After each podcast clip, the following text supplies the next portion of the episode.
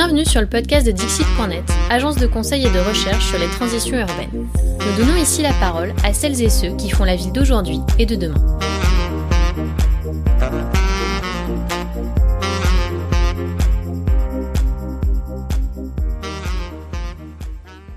Bonjour, je suis Frédéric Tribalo, chargée d'études chez Dixit.net.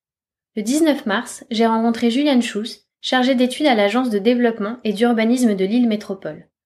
Juliane est spécialisée sur les espaces vacants et l'urbanisme transitoire. Ensemble, nous avons parlé de projets nomades, de facilitateurs urbains et du rôle des collectivités dans ces nouveaux usages. J'espère que comme moi, cette écoute vous fera réfléchir au temps de la ville et à tous les projets possibles dans ces interstices temporels. Retrouvez toutes nos publications et notre podcast sur dixit.net. Bonne écoute. Bonjour Juliane Chose, vous êtes chargée d'études au service projet urbain à l'agence de développement et d'urbanisme de Lille Métropole. Nous allons parler aujourd'hui de votre étude sur l'urbanisme transitoire qui est sortie fin janvier 2021. Pourquoi vous êtes-vous intéressé à l'urbanisme transitoire en tant qu'agence d'urbanisme, mais aussi plus particulièrement pourquoi vous vous intéressez aux spécificités de votre territoire? Quelles sont finalement euh, ces particularités? Oui, ben, ce que nous a mené à, mener cette étude sur l'urbanisme transitoire, c'est que euh, y a deux ans, nous avons fait une étude sur euh, le phénomène de la vacance donc, nous avons dressé un diagnostic euh, assez large et complet euh, des lieux vacants en forme de friches ou de, de bâtiments vacants présents sur la métropole. Et euh, du coup, nous nous avons rendu compte que spécifiquement dans, dans le versant nord-est de notre territoire, donc sur Roubaix, Tourcoing, Waterloo, on trouve vraiment un grand potentiel des espaces vacants euh, qu'on a du mal à revitaliser euh, depuis 20 euh, ans, 30 ans. et à l'époque, nous avons identifié plusieurs pistes, plusieurs leviers pour arriver à résorber cette vacance et l'urbanisme transitoire, notamment les occupations temporaires, nous semblait très intéressant à ce sujet. Euh, en même temps, nous avons rendu compte aussi que euh, l'urbanisme transitoire euh, a commencé à émerger sur le territoire, qu'il y avait de plus en plus des initiatives, euh, peut-être moins qu'en région parisienne, où depuis cinq ans on, en parle beaucoup, euh, mais néanmoins ça, ça nous menait à nous à vouloir explorer tout ça un peu plus du près et euh, donner aussi une lisibilité à des, à des projets qui existent déjà, euh, comprendre mieux plus particulièrement euh, le montage de projets, euh, des, tous les problèmes que les, les, personnes qui se sont engagées dans ces initiatives ont rencontrés, euh, afin de oui, bah, booster encore plus cette, cette approche. Vous avez proposé une, typologie un peu particulière euh, dans votre étude euh, sous l'angle euh, de leur trajectoire en fait. Vous n'avez pas proposé une typologie sous le business model ou, ou le type d'activité.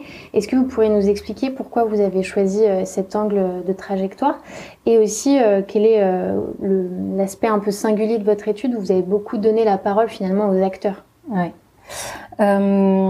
Euh, oui, donc le d'abord il y a, y a effectivement il y avait y avait cette choix de définition comment on définit euh, l'occupation temporaire. Et euh, euh pour nous c'était très important que euh, on parle vraiment de, de l'espace vacant et de l'occupation temporaire dans la manière d'aborder le sujet et de laisser ouvert si au final cette occupation temporaire est juste une un, euh, éphémère euh, et laisse la place après à un projet immobilier, au projet urbain qui peut parfois être assez déconnecté de cet usage temporaire ou si cet usage temporaire donne vraiment des impulsions en termes de programmation euh, pour un projet à venir, ou si cet usage temporaire arrive à se pérenniser. Et pour euh, laisser vraiment euh, la possibilité ouverte à toutes ces trajectoires, euh, nous avons choisi cette définition parce que nous nous avons rendu compte que surtout en région parisienne, on aborde les projets temporaires vraiment comme une solution intercalaire mhm. entre un espace vacant et un projet immobilier réalisé. Et pour nous, c'est juste une, une facette des trajectoires qu'une occupation temporaire peut prendre. Euh, D'ailleurs, cette typologie euh, des, trajectoires, c'est pas nous qui avons inventé euh, ça, mais nous avons basé sur un projet de recherche qui s'appelle Urban Catalyst et qui était mené dans les années, dans les années 2000 à l'échelle européenne. Donc à l'époque, on a, comme nous, on a, exploré des, projets temporaires. On s'est rendu compte que ces différentes trajectoires existent. Voilà, donc euh, c'est pas tombé du ciel.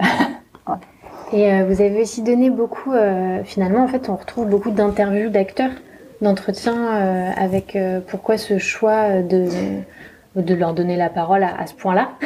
oui, oui, c'est vrai. Euh, nous n'avons pas seulement euh, euh, organisé notre retour d'expérience à travers des, entretiens. C'est une, méthode assez, classique. Nous avons souhaité aussi de vraiment valoriser ces entretiens dans le dans le produit final qui est notre étude.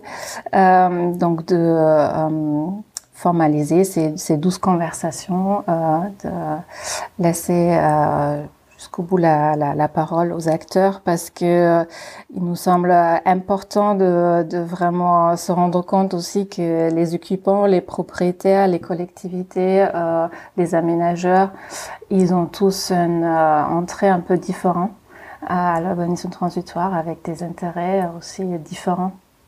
Et euh, quand on capitalise euh, en format d'étude de cas, c'est un aspect qu'on perd un peu, je trouve. Euh, et on a souhaité aussi vraiment de donner la parole aux, aux, personnes qui sont vraiment en première ligne dans ce genre de projet. Euh, parce que bon, c'est une nouvelle approche et euh, c'est-à-dire aussi que euh, bah, chaque, chaque technicien euh, dans sa structure, il a fait un peu un pas de côté par rapport à ses routines. Et euh, ça nous semblait intéressant de savoir comment ils ont arrivé de faire ce pas de côté, euh, qu'est-ce qui leur a motivé de, euh, vraiment convaincre tout le monde d'y aller, comment ils ont pu le faire sans d'avoir forcément déjà un budget dédié ou la demande de le faire. Donc, et pour cela, ça nous semblait vraiment important de, de parler euh, avec toutes ces personnes-là. Vous avez, on va rentrer un peu, un peu plus dans votre étude maintenant. Vous avez parlé notamment de, de projets nomades. Donc c'est, je trouve ça assez intéressant. C'est finalement des projets qui se déplacent de de lieux transitoires en, en lieux transitoires. Est-ce que, euh, est-ce que vous avez, est-ce que vous pouvez nous expliquer comment ça fonctionne et si vous avez quelques exemples Est-ce que finalement on peut encore parler de temporaire ou de transitoire avec des projets qui, qui se déplacent comme ça mais qui continuent? Oui, justement, un, un, des, euh, un des trajectoires qu'une occupation temporaire peut prendre, c'est vraiment d'être euh, d'être installé euh, au départ sur un lieu, mais euh, de quitter le lieu après deux trois ans parce que c'est plus possible de rester, mais de s'installer euh, dans un autre lieu, rester encore quelques années euh, et euh, se déplacer encore vers un autre lieu. Euh, c'est une des trajectoires qu'on peut observer et qu'on a retrouvé aussi parmi les projets temporaires sur la métropole. Par exemple, il y, a, y a le Name Festival qui a, qui a lieu dans les années 2000 dans le Tripostal à Lille, puis il euh, ce festival a lieu plusieurs fois euh, sur le site de l'Union à. Aujourd'hui, ils sont hébergés dans la condition publique, qui euh, elle-même est maintenant une institution. Donc là, on n'est plus dans, vraiment dans le temporaire, mais ça montre que certains usages, ils peuvent avoir cette agilité de, de se déplacer. et du coup, comme ça, même si l'installation à un lieu est temporaire, le projet même et euh, devient pérenne. euh, donc ça, c'est tout à fait intéressant si on veut aussi euh, soutenir un peu ces, ces stratégies multisites.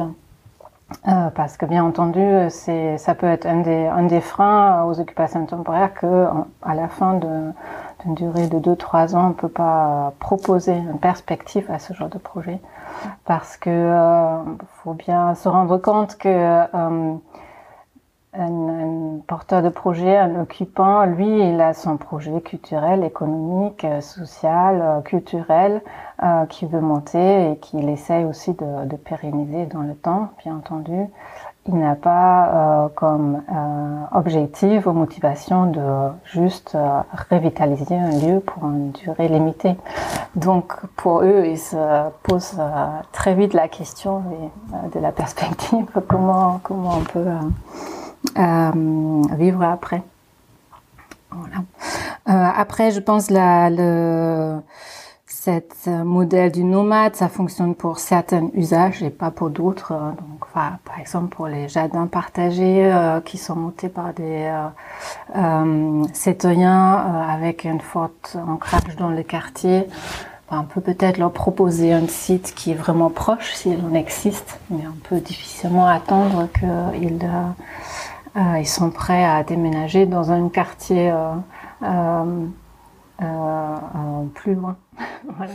Donc, donc là, c'est, il faut vraiment avoir en tête que euh, les usages temporaires, l'urbanisation transitoire, c'est un phénomène divers et varié et que euh, c'est difficile de généraliser. Donc, euh, je pense ce modèle nomade, ça peut être une option pour certaines, pour certains projets, pour certains usages, mais pas pour pas pour tous.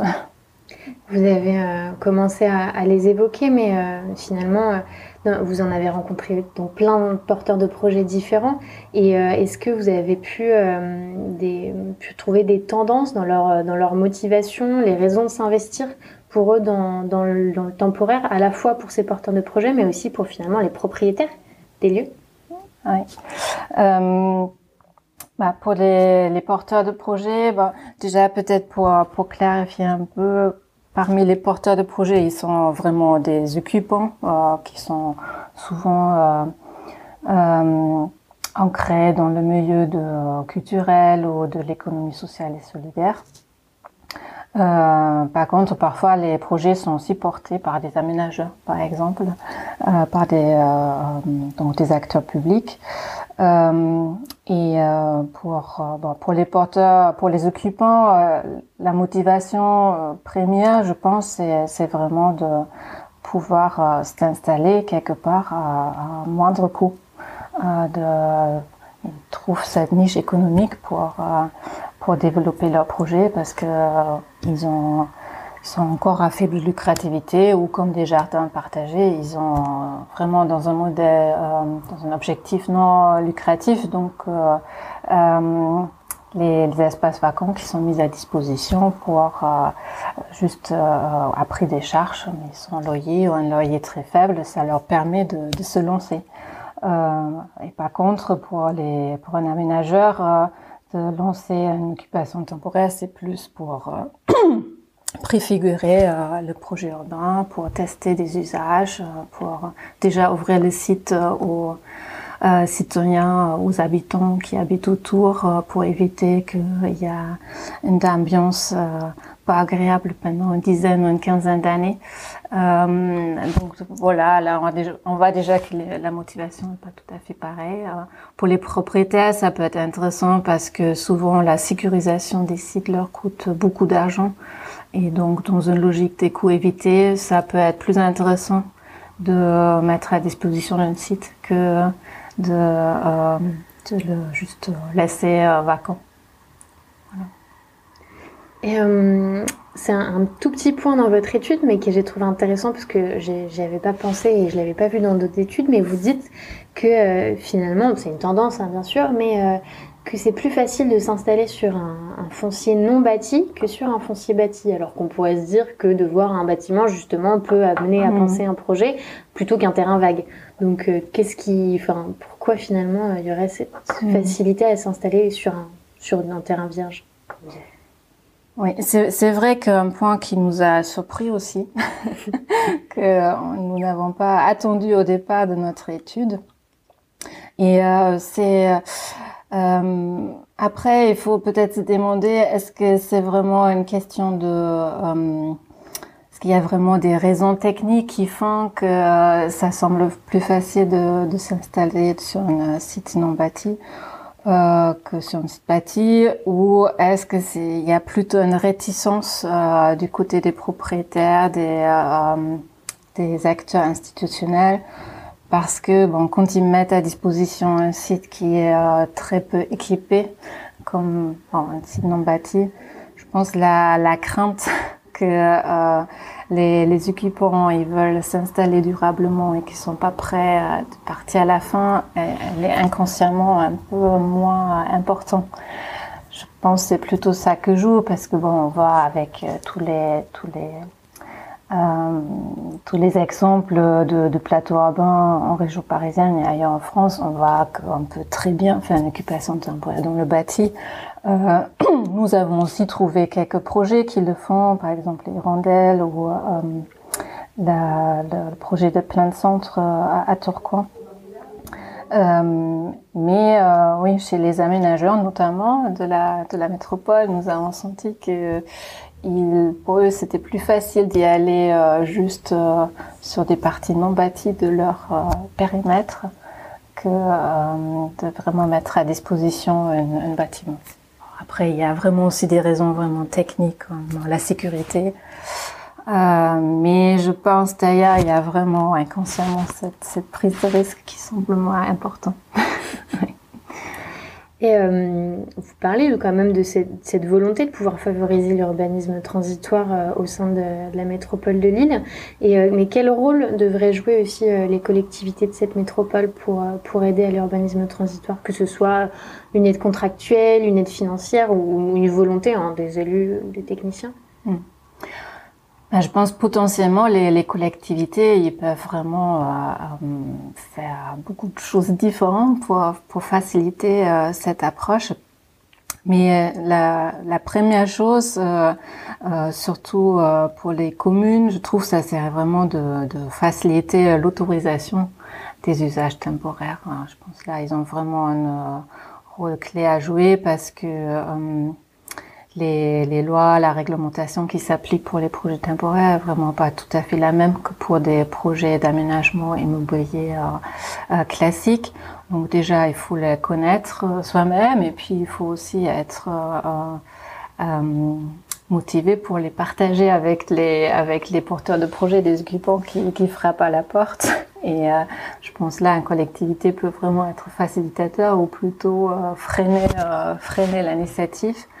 Euh, et après, oui, comme vous dites, euh, elle peut aussi euh, aider financièrement ou souvent les collectivités, comme par exemple la MEI, ils sont aussi propriétaires d'un nombre de biens vacants importants. Donc déjà, le fait que eux-mêmes ils intègrent une gestion dynamique un peu de leur de leurs biens et qu'ils mettent à disposition leur site pour des projets temporaires, bien sûr, ça pourrait être vraiment un un grand progrès euh, dans, dans, la facilitation de cette approche. Mais il y a vraiment tout un, tout un, tout un tas de questions d'organisation interne derrière parce que souvent euh, euh, des projets temporaires, ils, répondent souvent à plusieurs enjeux de manière très transversale. Donc après, tous les services sont concernés. Il y a vraiment un, un enjeu d'organisation interne derrière. Euh, c'est un point important qui revient aussi dans votre, dans votre étude, c'est celle de la, de la, nouvelle figure du facilitateur urbain, euh, qui serait presque finalement euh, un nouveau métier. Est-ce que vous pouvez nous expliquer à la fois euh, quel est son rôle, à mmh. quel besoin est-ce qu'il répond, et, euh, et, si finalement, et comment est-ce que les, les, les acteurs classiques de l'aménagement arrivent aussi à s'adapter et à peut-être jouer ce rôle de facilitateur alors que c'était pas du tout, euh, enfin voilà, que c'est finalement des nouvelles mmh. compétences. Mmh. Oui, mais nous avons nous avons pu constater dans notre étude, mais aussi en regardant ce qui se passe, bien sûr, ailleurs en France, que l'émergence de l'urbanisme transitoire va vraiment de pair avec l'émergence des nouveaux acteurs. Bon, nous, nous on l'appelle facilitateur euh, urbain, on peut bien sûr trouver d'autres noms. Euh, bah, pourquoi ils sont, pourquoi ils, ont trouvé leur place? Je pense le, le premier, Première chose, c'est vraiment que bah, dans l'organisation transitoire, il y a cette pari que euh, départ de chaque projet, euh, propriétaire occupant, ils se mettent d'accord que cette, cet usage est temporaire euh, euh à des conditions vraiment différentes qu'on trouve ailleurs sur le marché. Et il y a toujours un peu cette peur des uns des autres que cette, cette occupation va pas se terminer comme prévu. Et c'est là où un intermédiaire quelqu'un qui peut être le tiers de confiance et jouer le rôle de garant, euh, de garant euh, peut trouver toute sa place. Euh, c'est quelque chose, à mon avis, qui Plateau Ban a compris euh, quand ils se sont lancés dans leur activité. et euh, du coup, ils, ils, ont développé l'activité autour de cette, de cette besoin d'avoir un, d'avoir un garant qui, qui permet d'assurer tout le monde que le projet temporaire va bien se percer, bien se terminer et que qui va peut-être même aider aux euh, porteurs de projet d'être euh, de trouver un autre endroit pour s'installer, d'être dans cette euh, modèle de nomade. Euh, mais je pense que c'est pas la seule compétence qui, qui émergeait dans cette approche. Il y a aussi la question de vraiment co-concevoir le projet, co-construire des aménagements. Euh, et là, par exemple, les, les Saprofit euh, sont une petite agence euh, qui est très présente dans la métropole déjà depuis plusieurs années et qui, qui fait des choses très intéressantes que peut-être des des bureaux d'architecture ou des designers classiques, ils n'ont pas normalement aller sur ce champ-là. Euh, il y a aussi la question de animer la, la communauté, d'avoir cette euh, compétence d'animation qui normalement fait pas forcément euh, partie des, des compétences d'un aménageur classique. Euh, donc tous ces tous ces compétences, toutes ces pratiques qui sont émergées en même temps que les projets temporaires. Il y a des des nouveaux acteurs qui ont arrivé de, de se positionner là-dessus. Et en même temps, vous avez raison que nous, nous, sommes, nous avons constaté aussi que les, les acteurs classiques, ils se, ils s'approprient euh, ces tâches aussi, euh, souvent partiellement, euh, pas complètement. Euh, souvent, ils travaillent aussi après avec ces facilitateurs ensemble. Euh, c'est pas juste une question de c'est l'un ou l'autre, mais bon, le, le, paysage des acteurs bouge et je, je trouve c'est aussi très intéressant à voir que euh, euh, voilà, il y a, y a toute une, ouais, cette approche change vraiment la fabrique urbaine, euh, met en question des, rôles habituels et, et, pousse même des acteurs classiques à, à, innover. Oui, c'est assez riche. C'est un, sujet qui revient souvent. Pour faire la ville autrement, euh, finalement, il faut aussi d'autres compétences, donc d'autres métiers et des nouveaux acteurs qui émergent et, qui sont pas forcément les acteurs classiques. Donc, euh, donc ouais, c'est vraiment bien d'avoir aussi un, un focus là-dessus dans votre étude. Et, euh, et, vous, personnellement, est-ce que vous avez aussi euh, bah, des projets qui vous ont un peu plus marqué que d'autres, que, euh, qui, voilà, qui vous mmh. tiennent un peu à cœur?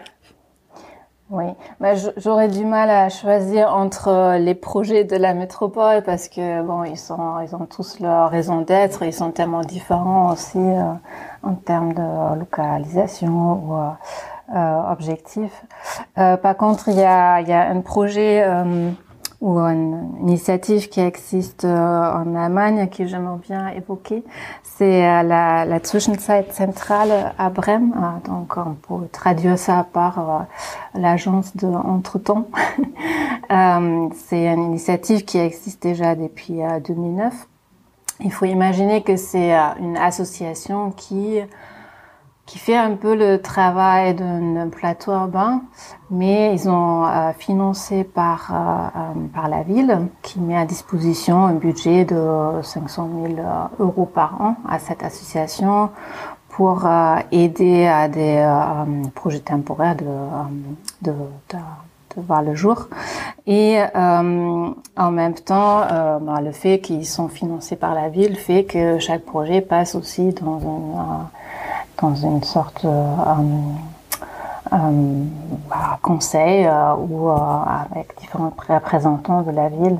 Et de cette manière, la ville a aussi un peu un impact sur bah, quel projet on choisit, comment on arrive à pousser un peu l'intérêt général dans ces projets. Et je pense que ça, c'est un modèle qui peut être très intéressant sur notre territoire, notamment sur le versant nord-est, parce que euh, là-bas, on est sur un marché immobilier tellement détendu que euh, je pense le modèle économique d'un plateau urbain euh, fonctionnerait pas forcément. Euh, je je dis pas que de manière de manière générale c'est très bien que on peut euh, on peut euh, faire de l'urbanisme transitoire sans subvention euh, publique. je je veux pas dire que c'est c'est pas ça doit pas exister. Mais je pense qu'il y a des situations comme à Roubaix où avec ce modèle-là, on va pas, va pas y arriver. Et euh, du coup, la question c'est oui, est-ce que les collectivités doivent pas euh, euh, financer aussi en partie ces projets temporaires et comment on peut après euh, influencer aussi un peu l'objectif ou la manière comment ces projets se font. Donc là, le, le Zwischenzeit Central à Brême, je pense, c'est un projet intéressant. D'accord. On le mettra, on mettra dans les liens évidemment pour pour le présenter. Euh, bah c'est une, discussion super intéressante. Je pense qu'on n'a pas fini de parler euh, d'urbanisme transitoire. Ça questionne beaucoup notre façon de, de, faire la ville et des temps de la ville aussi. Donc, euh, encore sûrement plein de discussions là-dessus. Est-ce que pour finir, vous auriez un, conseil de lecture ou une expo ou, une vidéo à voir pour approfondir un peu euh, un peu le sujet? Bah, il y a, euh, y a la, dernière édition de la revue sur mesure euh, qui qui traite le, sujet du temps comme matière première de l'urbain et je pense c'est c'est très intéressant à, à voir parce que Là, bien sûr, on parle de l'urbanisme transitoire, mais aussi de tous les tous les autres sujets qui s'ouvrent quand on s'intéresse à, à l'aspect du temps. Voilà. Très bonne référence. La revue sur mesure. Ouais. Bah, merci beaucoup Juliane et euh, à bientôt. Mm. Merci à vous.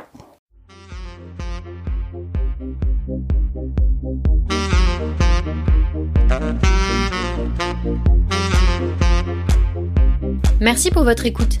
N'hésitez pas à vous abonner à notre newsletter sur dixit.net slash newsletter et à bientôt pour une nouvelle rencontre avec celles et ceux qui font la ville d'aujourd'hui et de demain.